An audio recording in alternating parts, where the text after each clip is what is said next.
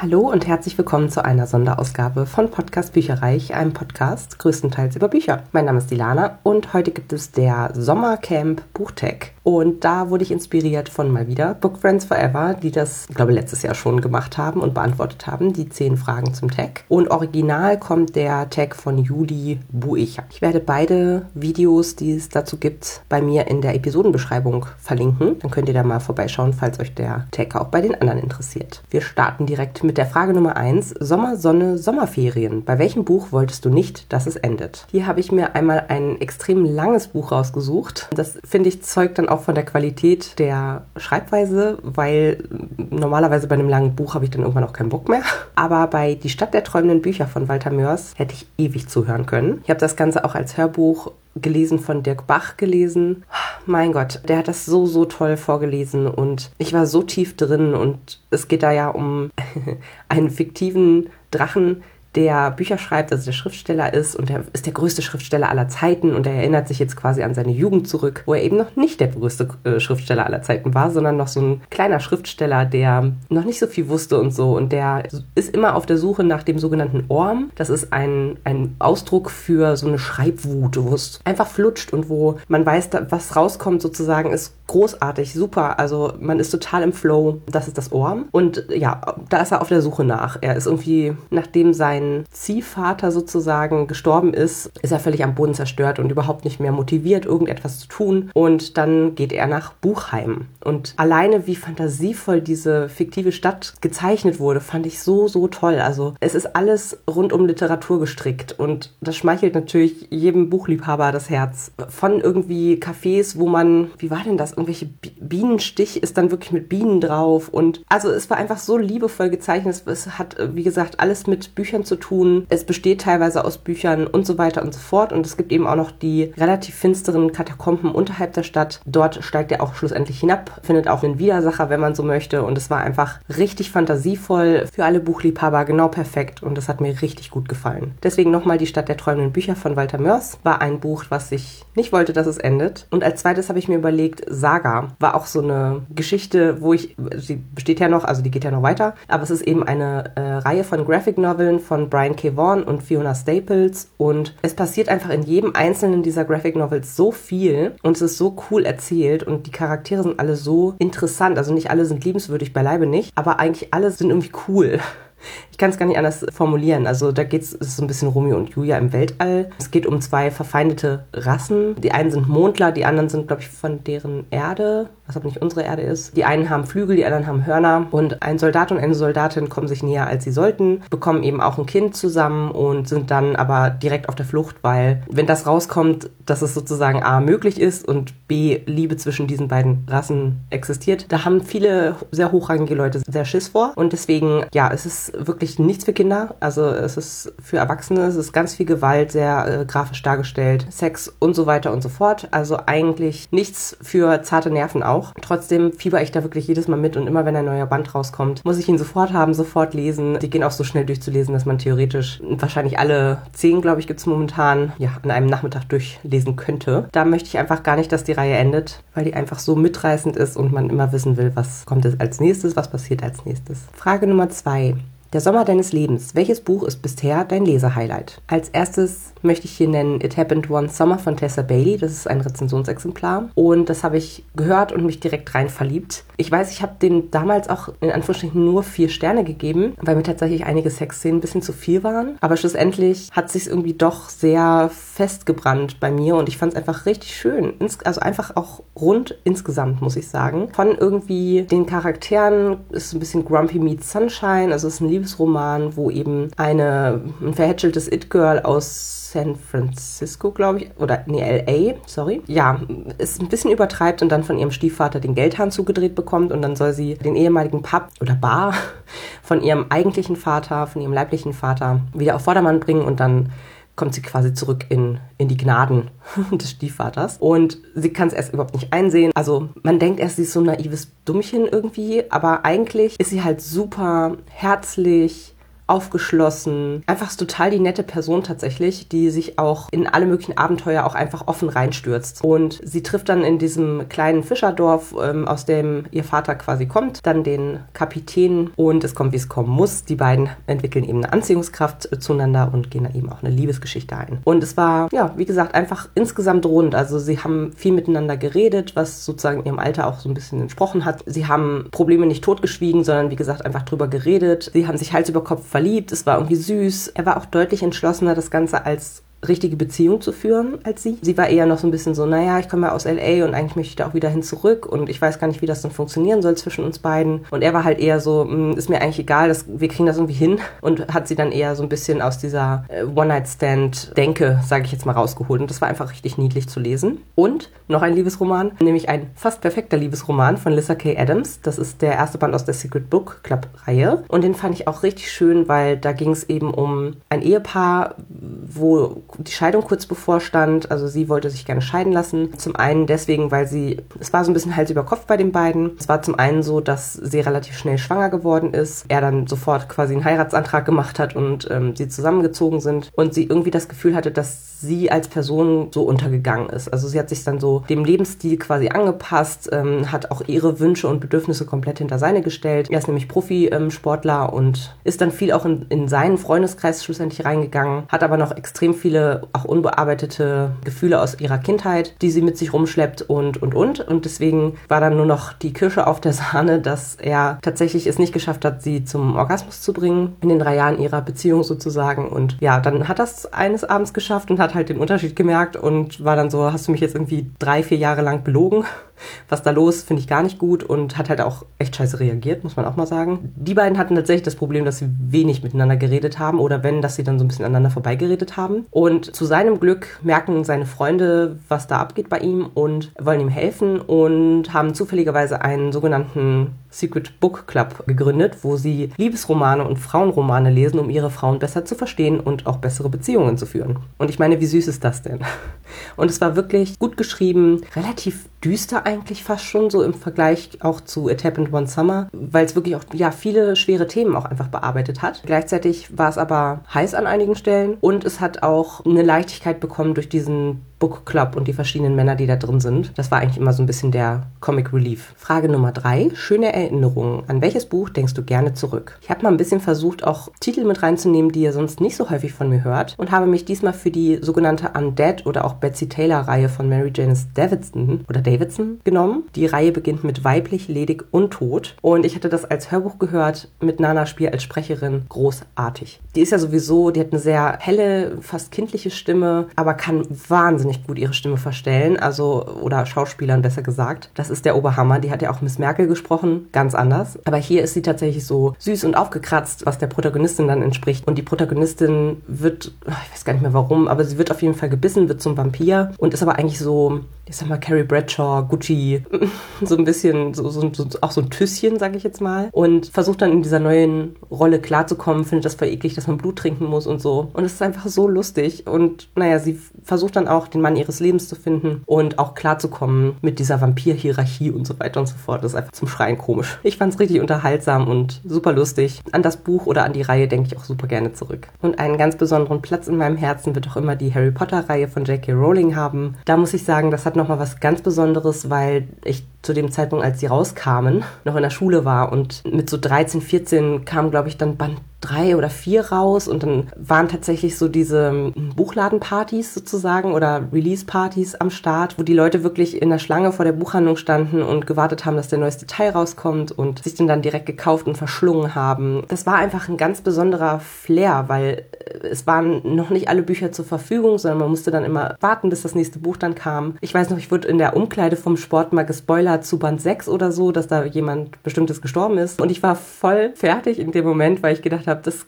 erzählst du mir jetzt einfach so, ich habe das Buch noch nicht gelesen, was ist eigentlich verkehrt mit dir? Ja, und das ist einfach so was ganz Besonderes, dass sozusagen ich voll den Hype mitgekriegt habe. Die Filme gab es noch nicht oder wegen gerade an, bin ich der Meinung. Also das war was ganz, ganz Besonderes, was da irgendwie an, an Hype geschaffen wurde und um ein Buch herum. Also das kannte ich so vorher nicht. Wenn dann vielleicht, ja, Filme oder so, vielleicht mal, ne? Also da war eigentlich immer das Highlight, dass äh, jedes Jahr ein neuer Disney-Film rauskam, den man dann im Kino geguckt hat. Aber so richtig so eine Buchreihe, die man so quasi vergöttert hat und direkt lesen wollte, das gab es eigentlich gar nicht. Deswegen hat es immerhin noch äh, einen ganz, ganz besonderen Platz in meinem Herzen. Auch wenn J.K. Rowling sich in letzter Zeit ja äh, wirklich ganz merkwürdig äußert und ich auch tatsächlich nicht immer unbedingt den, den Künstler von der Kunst trennen kann. Aber ja, zu dem Zeitpunkt damals war es noch wirklich ein tolles und unschuldiges Lesevergnügen. Frage Nummer 4. Freunde fürs Leben. Zeige ein Buch, in dem es um Freundschaft geht. Hier musste ich am kürzesten überlegen, was ich nehmen möchte und habe mich für zwei Bücher entschieden, die ich sogar so ein bisschen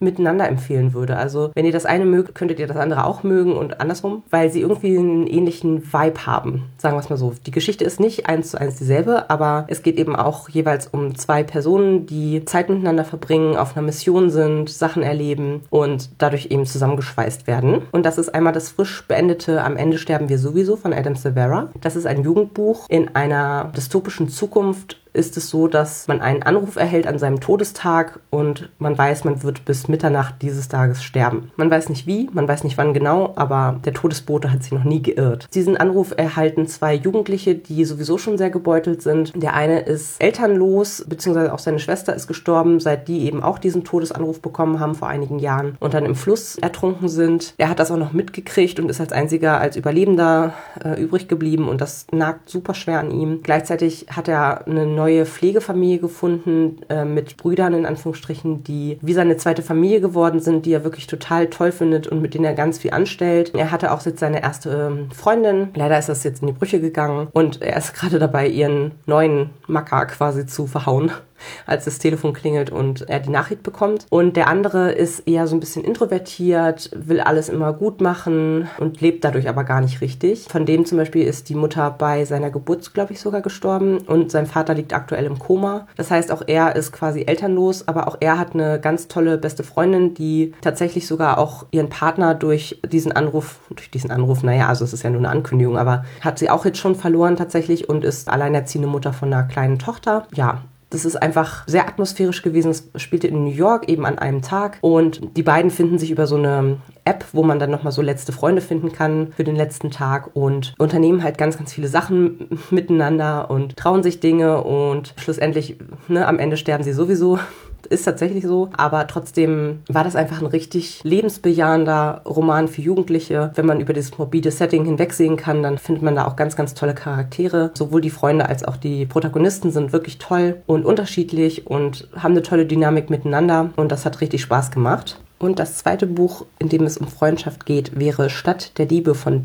äh, David Benioff. Das ist einer der Schreiber von Game of Thrones und der kann richtig, richtig gut schreiben. Dieses Buch hat mich einfach komplett auseinandergepflückt und wieder zusammengesetzt. Es geht um zwei junge Männer, die in, oh, ich weiß schon nicht mehr genau, Stalingrad, also in Russland quasi im Zweiten Weltkrieg in irgendeiner belagerten Stadt wohnen. Und die beiden werden ins Gefängnis gesteckt und ihnen droht eine Exekution. Ich weiß nicht, ob sie sich vom Militär entfernt haben oder irgendwas haben sie gemacht, dass sie sozusagen in diesem Gefängnis sitzen und es auch wirklich um Leben und Tod geht. Und es ist sowieso so, dass eine große Hungersnot herrscht wegen eben dieser Belagerung. Und dann kommt so ein General bei denen rein und sagt, ich weiß, eigentlich müsste ich euch jetzt hier den Prozess machen, aber meine Tochter heiratet bald und wir möchten unbedingt eine Hochzeitstorte backen und besorgt uns mal ein Dutzend Eier im Winter während der Belagerung. Und die beiden werden also auf freien Fuß geschickt und haben eben eine Mission. Es ist natürlich nicht einfach dadurch, dass eben Krieg herrscht herrscht, dass Belagerung herrscht, dass alle Menschen total ausgehungert sind und die erleben einfach so viele krasse Sachen miteinander und gehen durch dick und dünn und entwickeln eine richtig schöne, intensive Freundschaft. Und auch das spielt vielleicht an ein, zwei Tagen, sage ich jetzt mal, und äh, begleitet eine Reise von zwei Freunden bzw. zwei Fremden, die dann zu Freunden werden. Großartig geschrieben, richtig toll und auch sehr traurig stellenweise. Frage Nummer 5. Gemeinsames Abenteuer. In welchem Buch bilden mehrere Handlungsstränge am Ende ein großes Ganzes? Da musste ich sofort an Der Zopf von Letizia Colombani denken denken. Dort werden nämlich drei Handlungsstränge verfolgt. Ist auch ein relativ kurzes Buch tatsächlich und es hat mir sehr gut gefallen damals. Und zwar haben wir einmal eine kanadische Anwältin, die Krebs hat, eine indische ja, Putzfrau, würde ich fast sagen, also aus der untersten Kaste, die die da haben, eine indische Frau mit ihrer Tochter und eine, ja, ich sag mal, Erbin eines Familienunternehmens in Italien, die Perücken herstellen. Diese drei Frauenschicksale werden geschildert und auch, äh, was da alles so passiert, wie die Leute reagieren auf die Situationen, denen sie sich ausgesetzt sehen. Und ganz zum Schluss das quasi verflochten zu einem Zopf, zu einem großen, ganzen Handlungsstrang-Zopf. Was ich auch schon ewig nicht mehr erwähnt habe, was ich aber wirklich gut fand, war Trümmerkind von Mechthild Bormann. Das war damals ein Rezensionsexemplar, was ich gehört habe. Und da werden auch drei Handlungsstränge begleitet. Einmal ein kleiner Junge, der im Nachkriegswinter in Hamburg in den Trümmern gefunden wird von einer anderen Familie und quasi bei denen dann unterkommen kann. Als zweites eine Jugendliche einige Jahre zuvor, die vertrieben wird, also die Flüchtling ist. Und dann noch eine Frau, ich glaube fast in der Jetztzeit, die auf der Suche nach ihrer Vergangenheit ist und einen Alkoholikervater hat, also die ganz schwierige Familienverhältnisse hat und die so ein bisschen auf der Suche nach ihrer Familiengeschichte quasi ist. Und ich fand auch tatsächlich alle diese Erzählstränge total interessant und wie es dann nachher alles so zusammenkam, war für mich an der einen oder anderen Stelle auch echt überraschend. Ja, war einfach super gut geschrieben und deswegen wollte ich das hier auch nochmal erwähnen. Frage Nummer 6. Zelten unter den Sternen. Zeige ein Buch mit einem schönen sommerlichen Cover. Da habe ich einmal Der Duft des Regens von Francis Greenslade. Ihr dürft natürlich gerne bei mir auf buicherreich.net vorbeischauen. Das ist jetzt Folge 241 und dort habe ich natürlich die ganzen Cover auch eingeblendet und zu Amazon verlinkt. Das sind Affiliate-Links. Das heißt, wenn ihr da draufklickt, zahlt ihr nicht mehr, aber ich bekomme eine Provision. Und selbst wenn ihr nicht klickt, könnt ihr dann trotzdem das Cover sehen. Und das ist so richtig schön, weil da springen so Personen in irgendein Gewässer und es hat einfach, finde ich, total was vom Sommerfeeling und auch das Buch selber ist nicht locker leicht, aber hat auch viel mit dem Sommer zu tun, denn es geht um zwei Schwestern, die mit ihrer alleinerziehenden Mutter in der Wildnis von Kanada aufwachsen. Und irgendwann stirbt, glaube ich, die Mutter und die beiden sind dann auf sich allein gestellt, auch relativ jung noch und sind auch sehr unterschiedlich von der Persönlichkeit her. Und dementsprechend gibt es ja öfter mal Knatsch und Probleme und das geht auch so ein bisschen ums Erwachsenwerden und auch um die Frage, so wer möchte ich sein als Person. Die eine, glaube ich, möchte mehr in der Wildnis auch verbleiben, die andere ist eher so ein bisschen, dass sie sagt, ich möchte jetzt hier in der Stadt Fuß fassen und kommt bei irgendeinem Onkel oder einer Tante, glaube ich, unter. Das ist tatsächlich ein Buch, was ich immer noch im Regal stehen habe, obwohl ich sehr wenig Regalplatz habe, weil ich das super gerne nochmal lesen wollte. Damals, als ich es gelesen habe, das erste Mal war es für mich ein totales Highlight. Ja, hat auf jeden Fall was von so kanadischen Sommern in der Wildnis und finde ich deswegen sehr, sehr passend. Und was ich noch nicht gelesen habe, ist Happy Place, Urlaub mit dem Ex von Emily Henry. Das ist ein Rezensionsexemplar. Werde ich auch sehr bald hören, bin ich mir ganz sicher. Und dort geht es eben darum, dass ein Pärchen, was offiziell, also nee, nicht offiziell, sondern inoffiziell kein Pärchen mehr ist, das aber noch nicht großartig kommuniziert hat und deswegen werden sie nochmal eingeladen auf einen Urlaubstrip sozusagen und müssen dann so tun, als ob und müssen sich sogar ein Bett teilen und so weiter und so fort. Also alles wie früher. Und das ist so ihr Happy Place, wo sie früher halt ja wirklich schöne Zeiten verbracht haben und das soll wirklich super emotional sein. Es geht, glaube ich, auch darum, dass die Frau wie auf so Schienen einem äh, beruflichen Ziel entgegengeritten ist, wo sie aber mittlerweile gar nicht mehr so richtig weiß, ob das wirklich noch das ist, was sie will. Große Unzufriedenheit, großes Gefühlschaos und ja, ich bin sehr, sehr gespannt darauf. Es ist bestimmt super geschrieben und ich hoffe, dass es mich gut mitreißen wird. Und das Cover ist wirklich, wenn das nicht nach Sommer schreit, dann weiß ich auch nicht. Das ist halt super popartig, also mit so ganz knalligen Farben und dann liegen da Leute auf einer Luftmatratze, auf einem Pool und so mit Sonnenhut und Cocktailchen und so. Und das hat auf jeden Fall ein schönes sommerliches Cover, finde ich. Frage Nummer 7. Picknick, Eiscreme, Barbecue. In welchem Buch geht es um Essen? Da habe ich direkt an Game of Thrones denken müssen. Das ist ja die Reihe von George R. R. Martin, die auch verfilmt wurde. David Benioff schreibt dafür, haben wir vorhin schon von gehört. Und da muss ich sagen, das hat mich auch sehr überrascht, dass neben der ganzen epischen Fantasy-Geschichte mit Krieg und Intrigen und äh, Liebeleien, Tandeleien irgendwie äh, und verborgenen Bündnissen, dass da eben auch super viel über Essen gesprochen wird, auch in einer Detailtiefe Tiefe, dass einem das Wasser im Mund zusammenläuft. Also von großen Banketten über, was weiß ich, Reiter sind mit dem Pferd unterwegs und haben einen Hasen erlegt und pfeffern den jetzt und keine Ahnung was. Also da kann man schon Hunger kriegen, wenn man das liest. Tatsächlich ist es jetzt nicht auf jeder Seite so, aber wenn es mal beschrieben wird, dann auch durchaus sehr ausführlich und so, dass einem das Wasser im Mund zusammenläuft. Ich glaube, inhaltlich muss ich aber wahrscheinlich nichts mehr zu der Reihe sagen. Wie gesagt, epische Fantasy. Es geht um diverse Königreiche und wer davon König ist oder bleibt. Wie gesagt, es es werden Intrigen geschmiedet und zusammengearbeitet oder sich hintergangen. Es sterben sehr viele Charaktere. Es wird sehr viel auch miteinander in die Kiste gesprungen. Es ist immer aus so wechselnden Perspektiven erzählt, was cool ist, aber gleichzeitig auch gibt es meistens Perspektiven, die man irgendwie langweilig findet, die man fast schon gerne überspringen wollen würde. Bran. So ging es mir jedenfalls und dementsprechend eine sehr lange Reihe, aber auch echt cool, gerade wenn man so auf epische Fantasy steht. Und ich finde, dadurch, dass es auch die Serie gibt, kann man vieles auch nochmal vertiefen sozusagen. Also die Buchreihe ist tatsächlich auch inhaltlich anders als die Fernsehreihe. Das Buch ist natürlich besser besser, ist klar. Aber bei der Fernsehreihe haben wir zumindest einen Abschluss bekommen. Also wie geht's weiter? Und in der Buchreihe ist ja George R. R. Martin irgendwann mal, keine Ahnung, eingeschlafen. Ich weiß es nicht. Hatte keinen Bock mehr, glaube ich, auf das Format und hat sich dann ja eher der Fernsehserie gewidmet. Ja, und eine der schlechtesten Ende der TV-Serie aller Zeiten. Also ich fand das Ende richtig kacke und könnte mir vorstellen, dass wenn irgendwann mal nochmal der nächste Band erscheint, dass George R. R. Martin das da auch nochmal anders enden lässt oder vielleicht zumindest in Teilen anders enden lässt. Was ich noch nicht gelesen habe, wo ich aber beide schon recht lange auf dem Zettel habe, sind so Food-Memoiren. Und zwar einmal hat Stanley Tucci, das ist doch der ähm, Schauspieler, der wirklich mittlerweile alles Mögliche gespielt hat. Das erste Mal habe ich ihn, glaube ich, kennengelernt bei Ein Hund namens Beethoven, wo er einer von den Bösen war, die da irgendwelche Fälle haben wollten, glaube ich. Aber er ist ja mittlerweile auch äh, bei Hunger Games mit dabei gewesen. Äh,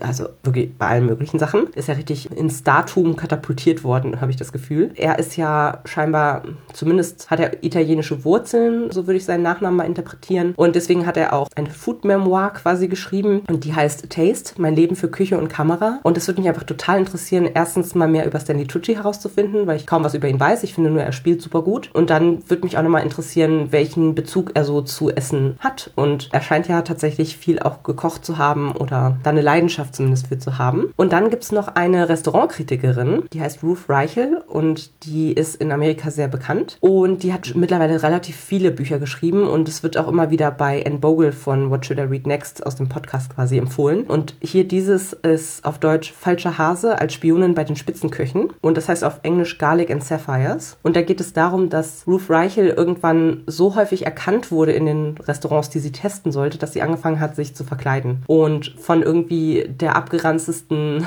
Frau auf dem Planeten bis hin zu ihrer eigenen Mutter hat sie halt diverse Kostümierungen ausprobiert und wurde dann ganz anders behandelt als bekanntes Gesicht. Allein dieser Ansatz finde ich irgendwie, also hört sich einfach lustig an, finde ich. Und ich finde es auch mal spannend zu sehen, wie so eine Restaurantkritikerin quasi lebt. Also was ist das so für ein Leben? Und da mal so ein bisschen Einblicke reinzubekommen. Deswegen sind die beiden Bücher schon ewig auf meiner Wunschliste und leider noch nicht gelesen. Wird auch in nächster Zeit nicht passieren, aber dort wird es auch eben um Essen gehen. Frage Nummer 8. Schwimmen gehen. In welches Buch Buch kann man bei heißem Wetter am besten abtauchen. Das habe ich einmal wörtlich genommen und habe euch rausgesucht Shark Club, eine Liebe so ewig wie das Meer von Ann Kit Taylor. Das war damals ein Rezensionsexemplar. Und Malibu Rising von Taylor Jenkins Reid. Aber erstmal zu Shark Club. Da geht es um eine Meeresbiologin, die auch am Meer aufgewachsen ist, die als Kind oder Jugendliche mal eine brenzlige Situation mit einem Hai hinter sich gebracht hat, aber anstatt zurückzuschrecken vor diesen Tieren, ist dadurch eigentlich eine große Faszination herausgekommen, die sie dazu bewogen hat, eben Meeresbiologin zu werden und eben auch sich für die Haie einzusetzen, die leider immer noch gejagt werden, unter anderem eben für ihre Flosse. Und es ist dann so, dass sie als relativ junge Frau, bevor sie quasi zum Studieren weggegangen ist, hatte ihr damaliger Freund, der ihre große Liebe war, eine Affäre mit einer anderen und die Affäre ist quasi schwanger geworden. Und das hat sie damals so verletzt, dass sie eben alle Zelte abgebrochen hat und lange nicht zurück in ihr Heimatdorf oder Heimatstadt gekommen ist. Und das tut sie jetzt aber mit, ich sag mal, Mitte 30 und fängt eben dort an, mit den Haien zu forschen und trifft dann aber wieder auf ihren Verflossenen, der eben auch jetzt äh, eine schon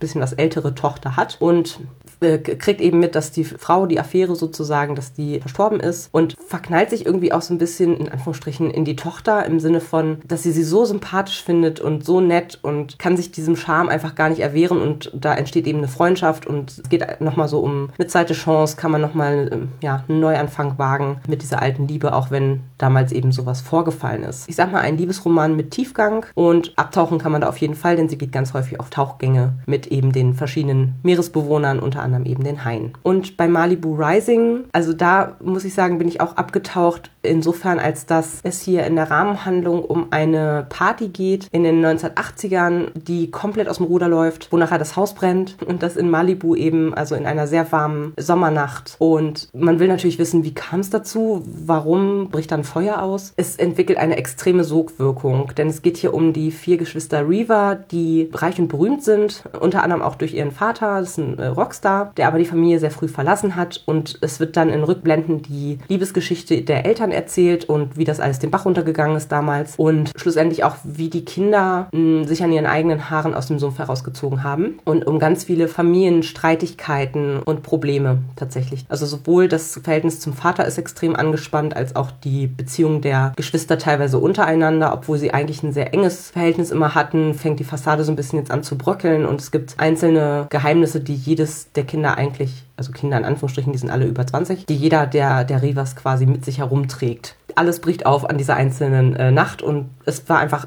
erstens super gut geschrieben. Zweitens, wie gesagt, hat so eine Sogwirkung entfaltet, weil man unbedingt wissen wollte, was passiert da alles, kommen die ganzen Geheimnisse ans Licht und so weiter und so fort. Dementsprechend konnte man dort auch abtauchen, obwohl es jetzt keine Abkühlung im eigentlichen Sinne dann äh, gibt. Denn, wie gesagt, es ist eigentlich nur heiß, heiß und heiß.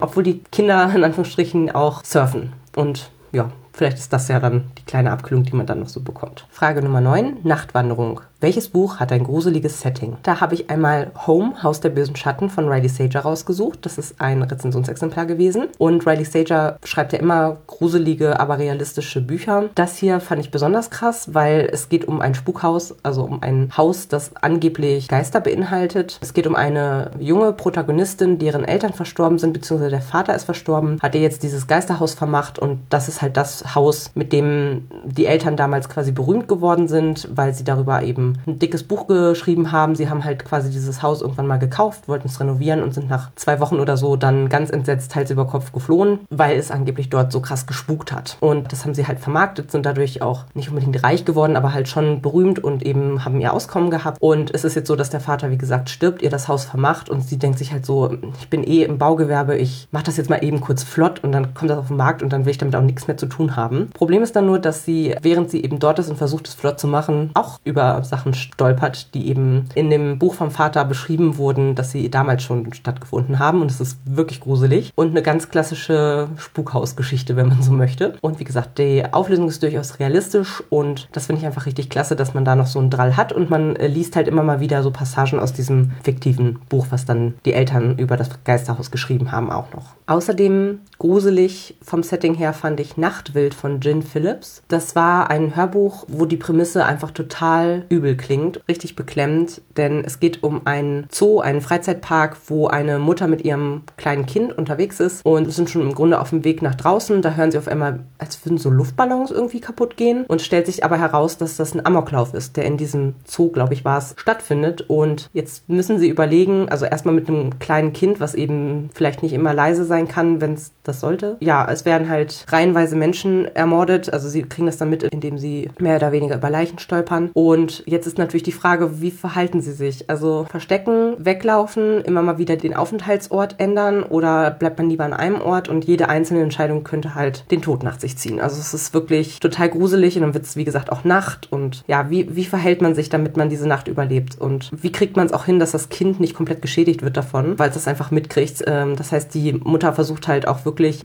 gute Miene zu machen, das Kind irgendwie spielerisch quasi bei Laune zu halten. Also allein dieses Setting oder diese Vorstellung finde ich so, so gruselig. Und deswegen Nachtwild von Jen Phillips. Und die letzte Frage, Nummer 10, Lagerfeuer. Zeige ein Buch mit einem schönen Ende. Da habe ich rausgesucht, ein Mann namens Owe von Frederik Bachmann. Da geht es um so einen zeternden alten Opa sozusagen, der in so einer schwedischen Reihenhaussiedlung für Recht und Ordnung sorgt und seine Nachbarn immer wieder auf Vorschriften hinweist und so weiter und so fort. Er ist alleine, seit seine Frau gestorben ist und denkt darüber nach, sich umzubringen. Ist aber tatsächlich überhaupt nicht beliebt bei den Nachbarn, weil er halt sich immer so wie so ein Otto aufführt. Schlussendlich ist es dann so, dass eine neue Familie einzieht mit ein paar Kindern und nieten schon am ersten Tag, glaube ich, seinen Briefkasten um oder so, weil sie rückwärts mit einem Anhänger fahren und ähm, es ist einfach, diese Familie ist so chaotisch und charmant und gerade die Frau, also da hat er, glaube ich, seine eigenen, also Frederik Backmanns Frau, ein Denkmal gesetzt, genau, denn der ist ja so völlig verknallt in seine Frau, also egal, was man von ihm liest, es geht eigentlich immer nur darum, wie, wie toll sie alles macht und wie bewundernswert er sie findet, sozusagen. Und hier auch, das ist so eine liebenswerte Person, die ist halt, ich weiß gar nicht, die hat halt keine schwedischen Wurzeln, sie kommt irgendwo anders her. Ich bin gerade unsicher, ehrlich gesagt, woher, aber deswegen hat sie halt keinen Führerschein und die ist aber hochschwanger und der Mann ist halt häufig arbeiten und im Grunde sucht sie immer wieder Kontakt zu ihm, weil sie merkt, irgendwie ist da was. Also der, dem, der ist nicht glücklich, da ist irgendwas und sie sieht eigentlich das Liebenswerte in ihm, was er schon gar nicht mehr nach außen trägt eigentlich. Und nach und nach erfahren wir dann auch seine Geschichte und warum er so mürrisch geworden ist und aus welchen Gründen er bestimmten Personen nicht traut oder gegen bestimmte Behörden oder so wettert. Und das hat alles einen äh, Hintergrund und einen Sinn und ist einfach eine richtig schöne, bisschen traurige, aber auch wirklich schöne Geschichte, weil man so wie bei so einer Zwiebel nach und nach halt die Schichten von Owe runterpellt und dann, also er verändert sich halt auch extrem und das Ende ist einfach richtig schön, weil man dann so denkt, okay, er ist jetzt im Grunde so ein bisschen befreit in Anführungsstrichen, weil er jetzt mehr so sein kann, wie er eigentlich ist